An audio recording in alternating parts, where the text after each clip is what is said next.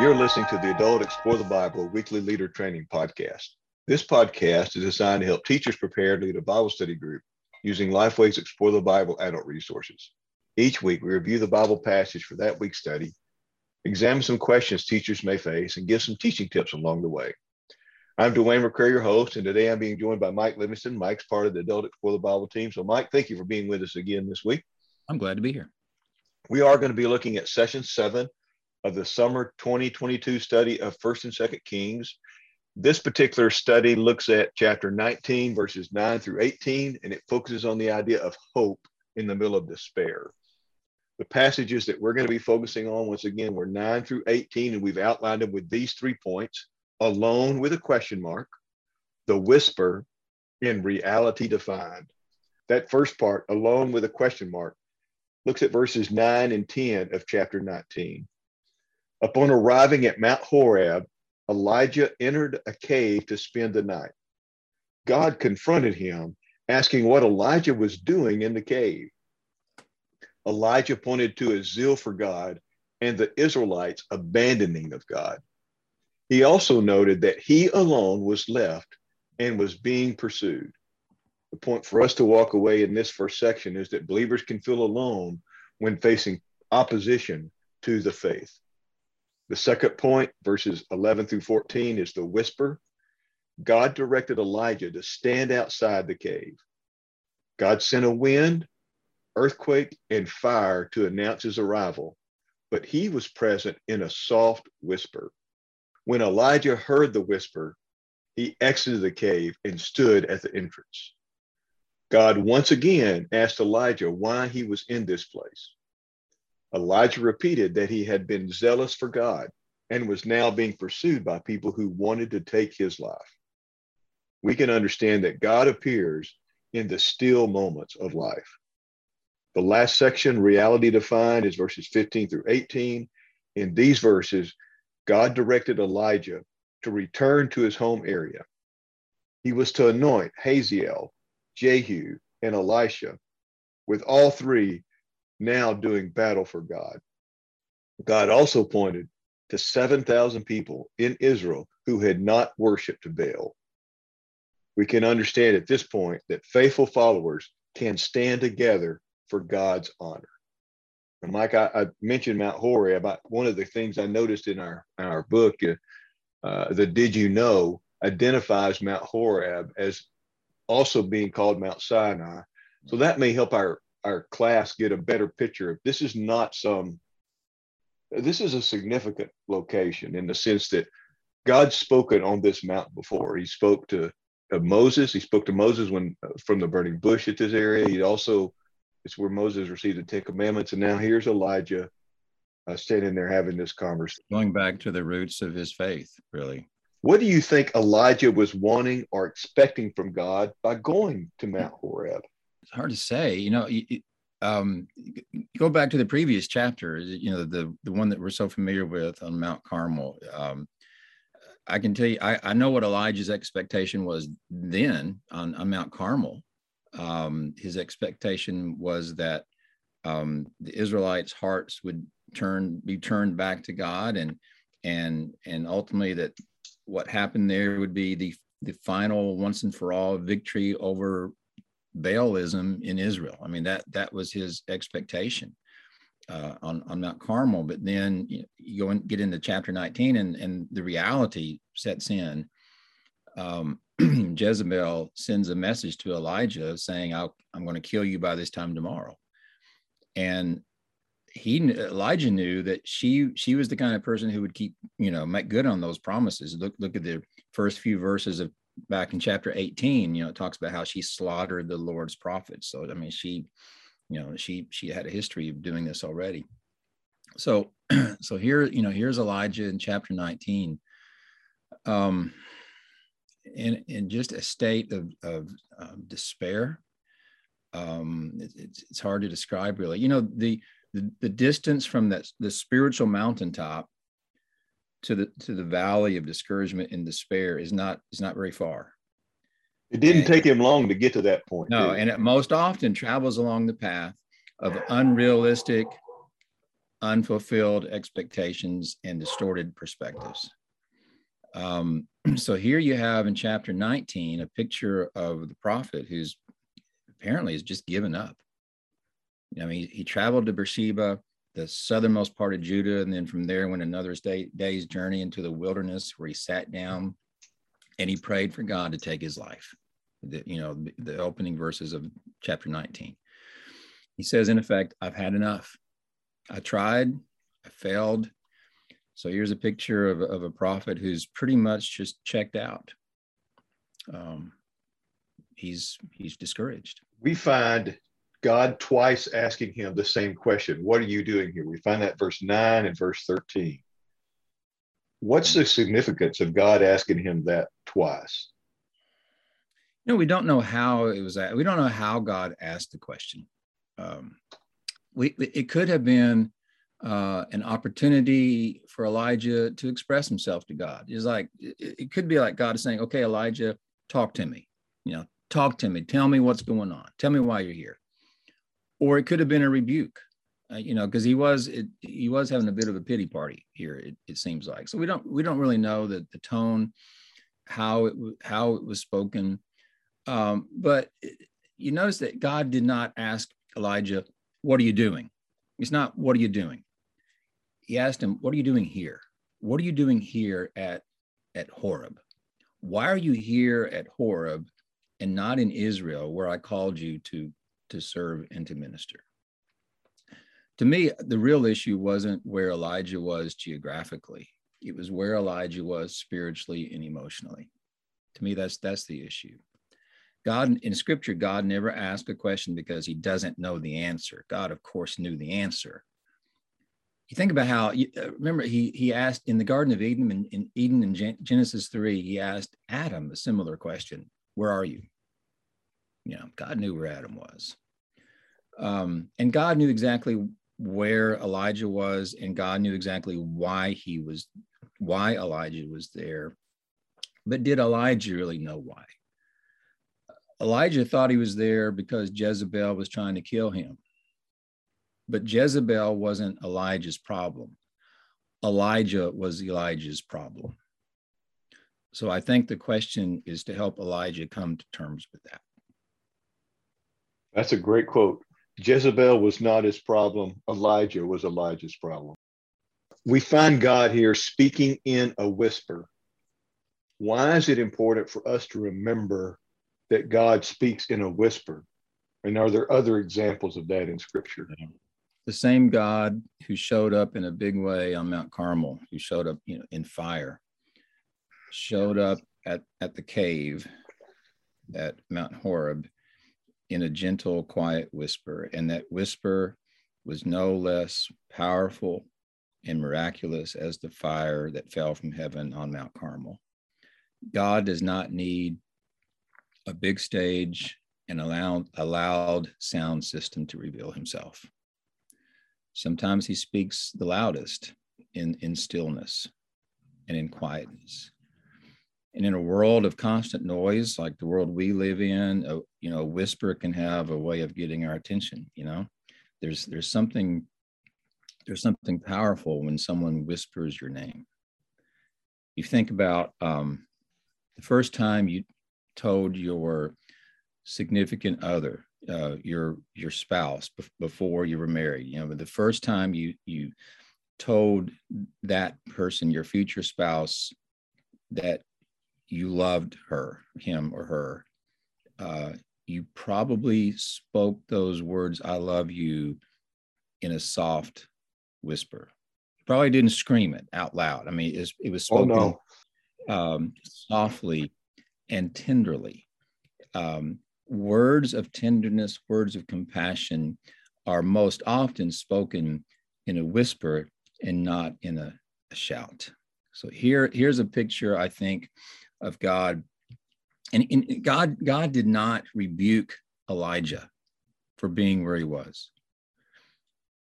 On, on the contrary, it's like God is just wrapping his arms around Elijah and just whispering uh, tender words to him because that's that's what Elijah needed at this point. Yeah, he's in a he's in a dark spot for himself physically or emotionally. I guess would be a better way to say that. Yeah. Um, one one of the things that strikes me is the pack item four, which is looks at Elijah and Elisha, and it has different key places, locations on the map. But you have Mount Carmel almost to the furthest north on that map, mm-hmm. and Mount Horeb is furthest south that you could go on the map. Mm-hmm. He went as far away as he could. They'd have had to gone through um, all kinds of land to get to where he was, and I mean, it, it uh, he's running, and so you can see that when you look at that map. One word that's or one title that keeps coming up and it's translated different ways. Lord of the armies is how it's done in the csb and the new new american standard. Lord god almighty is how the niv translates this phrase. God of host is how the esv and the king james and nas 95 translate it. Uh, unpack that that title that phrase for us in verse 14 but it's um it's actually a military term and it's a title for God that pictures his his power, his authority, his unrivaled power. It, it, it pictures God as ruler over all other powers, or, or he's the power above all powers, those that can be seen and those that are unseen. He's the power above all powers. And, and the implications, is, you know, is um, is that there are battles being fought in the spiritual realm that we cannot see. Um, and and one, that's one thing. And second, that the battle belongs to him as, as the Lord of armies, the battle belongs to him. And, and thirdly, he's, he's fighting for us. Is, you know, he, he is, he's the one who's fighting for us. And, and the irony in this is that if, if Elijah is acknowledging God in that, you know, in that sense, using that title, he's the god who has all power and authority. He's you know the battle belongs to him. He's the god who fights for us. Then what was he doing there? You know if if that is if that is who god is um yeah then the question becomes more significant. Elijah what are you doing here? And sometimes we we allow problems and people um or problem people uh, to become so large that, that we forget how big God is, and God seems um, less significant because we we make those problem people or problems bigger than than we should make them, and and then in effect we make God smaller than He is. These past two and a half years now or so have been a challenge for many churches and particularly for pastors. Mm-hmm. How can we encourage our pastor based on lessons learned in this particular passage? I mentioned a minute ago that God God did not um, rebuke Elijah for for being where he was, but he just he just dealt with him where he was. Um, sometimes um, withdrawing temporarily, withdrawing for a season, can be a it's a can be a good thing, can be a valuable thing for us can help us renew our sense of, of calling. But God doesn't intend intend for us to stay there. I mean, Elijah ended up in a dark cave, right? But God didn't leave him there. God didn't intend for him to stay there, but he he allowed him to be there for for a season, and it ended up being a good thing for Elijah. So I, you know, I think the encouraging things in, in this in this account is that God knows where you are. He know he knew where Elijah was. Uh, he knows where you are. He knows where your pastor is, um, and and he knows what you need, and he provides what what you need. You think about the story how, as Elijah was on this journey, that the angel of the Lord gave him food, so he could continue on the journey. God took care of his his physical needs, and here at Horeb, he he gives him something even more important the assurance of his presence. Um, so, uh, what, what Elijah's cave and David's valley the shadow of death and Paul's thorn in the flesh, what, what all these things teach us is that when we come to the end of our rope, God has us right where he wants us. There, there's a book that uh, helped me a great deal during a really dark, difficult season of my life a number of years ago. Um, it's called Faith Crisis by Ron Dunn. He talks in that book about how sometimes the very things that cause us to think God is not at work, you know, the trials, the tragedies of life, the things that make us think God is not there or God's not working, those actually constitute the very work that God is doing. So Paul, you know, could talk about how his weaknesses became, became platforms for God to display his power and his grace. How when we are weak, then, then God's strength becomes evident, more evident. So, in that sense, I think when Elijah went into this cave, um, God had him right where he wanted him. You know, now Elijah is teachable.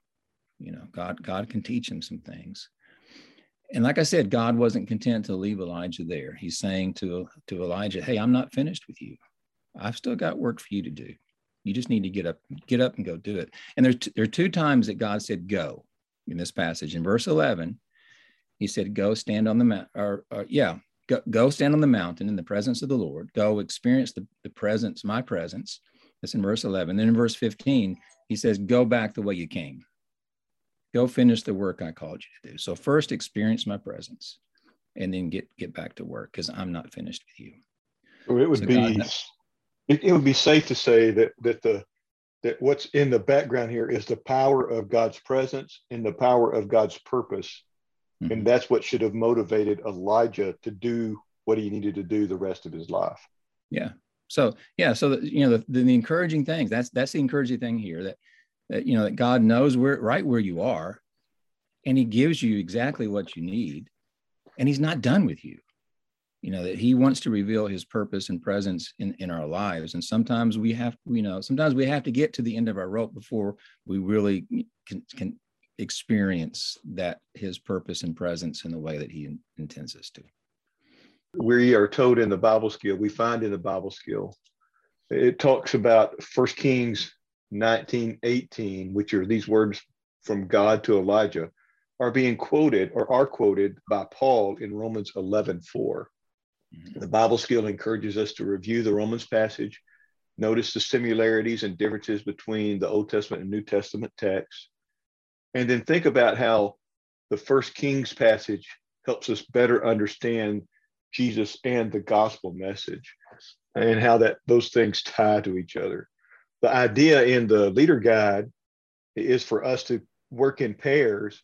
And when we're looking at verses 15 through 18, we create pairs and have them do the Bible skill and then have conversation based on what they discover uh, while doing that as partners in the Bible skill. So I think that'd be a great way to kind of end the lesson, kind of sum it up, and help them understand how this event in the life of Elijah also reminds us of how it relates to us as believers, and Paul bringing that out in Romans 11 4. Yeah. Mike, are there any other key thoughts or key ideas that you would share about First Kings 19? I don't know if, if you or if anyone listening to this has ever felt like a failure in ministry. I know I have, or, you know, you felt very much alone or, or afraid or like I've I've totally failed at, in, as a minister. I think we've all been, all of us, I think, have been there. All of all us. Or just wondering, what on earth am I doing here? Yeah, yeah. Uh, you know, I think so many times I've thought, you know, I'm supposed to be the strong one here. I'm supposed to be the one is, with all the answers, and and sometimes I feel so weak and so clueless. Like I don't have a, I don't have a clue what I'm doing. There's there's a song. I'll just mention this quickly. There's there's a song by Casting Crowns called Just Be Held. And the first line, the first line of the song is, I think it's the first line is, hold it all together. Everyone needs you strong. Right. And I, I felt that way so many times. I've got to hold it together because I've got to be the strong one. Well, you know, Elijah's story just resonates with me, and I think with a lot of us that, you know, he's he's really very he's very human. His emotions were very real. You know, like I like I said, God didn't, you know, rebuke him for that. But instead, what God did was just took him in his arms and held him.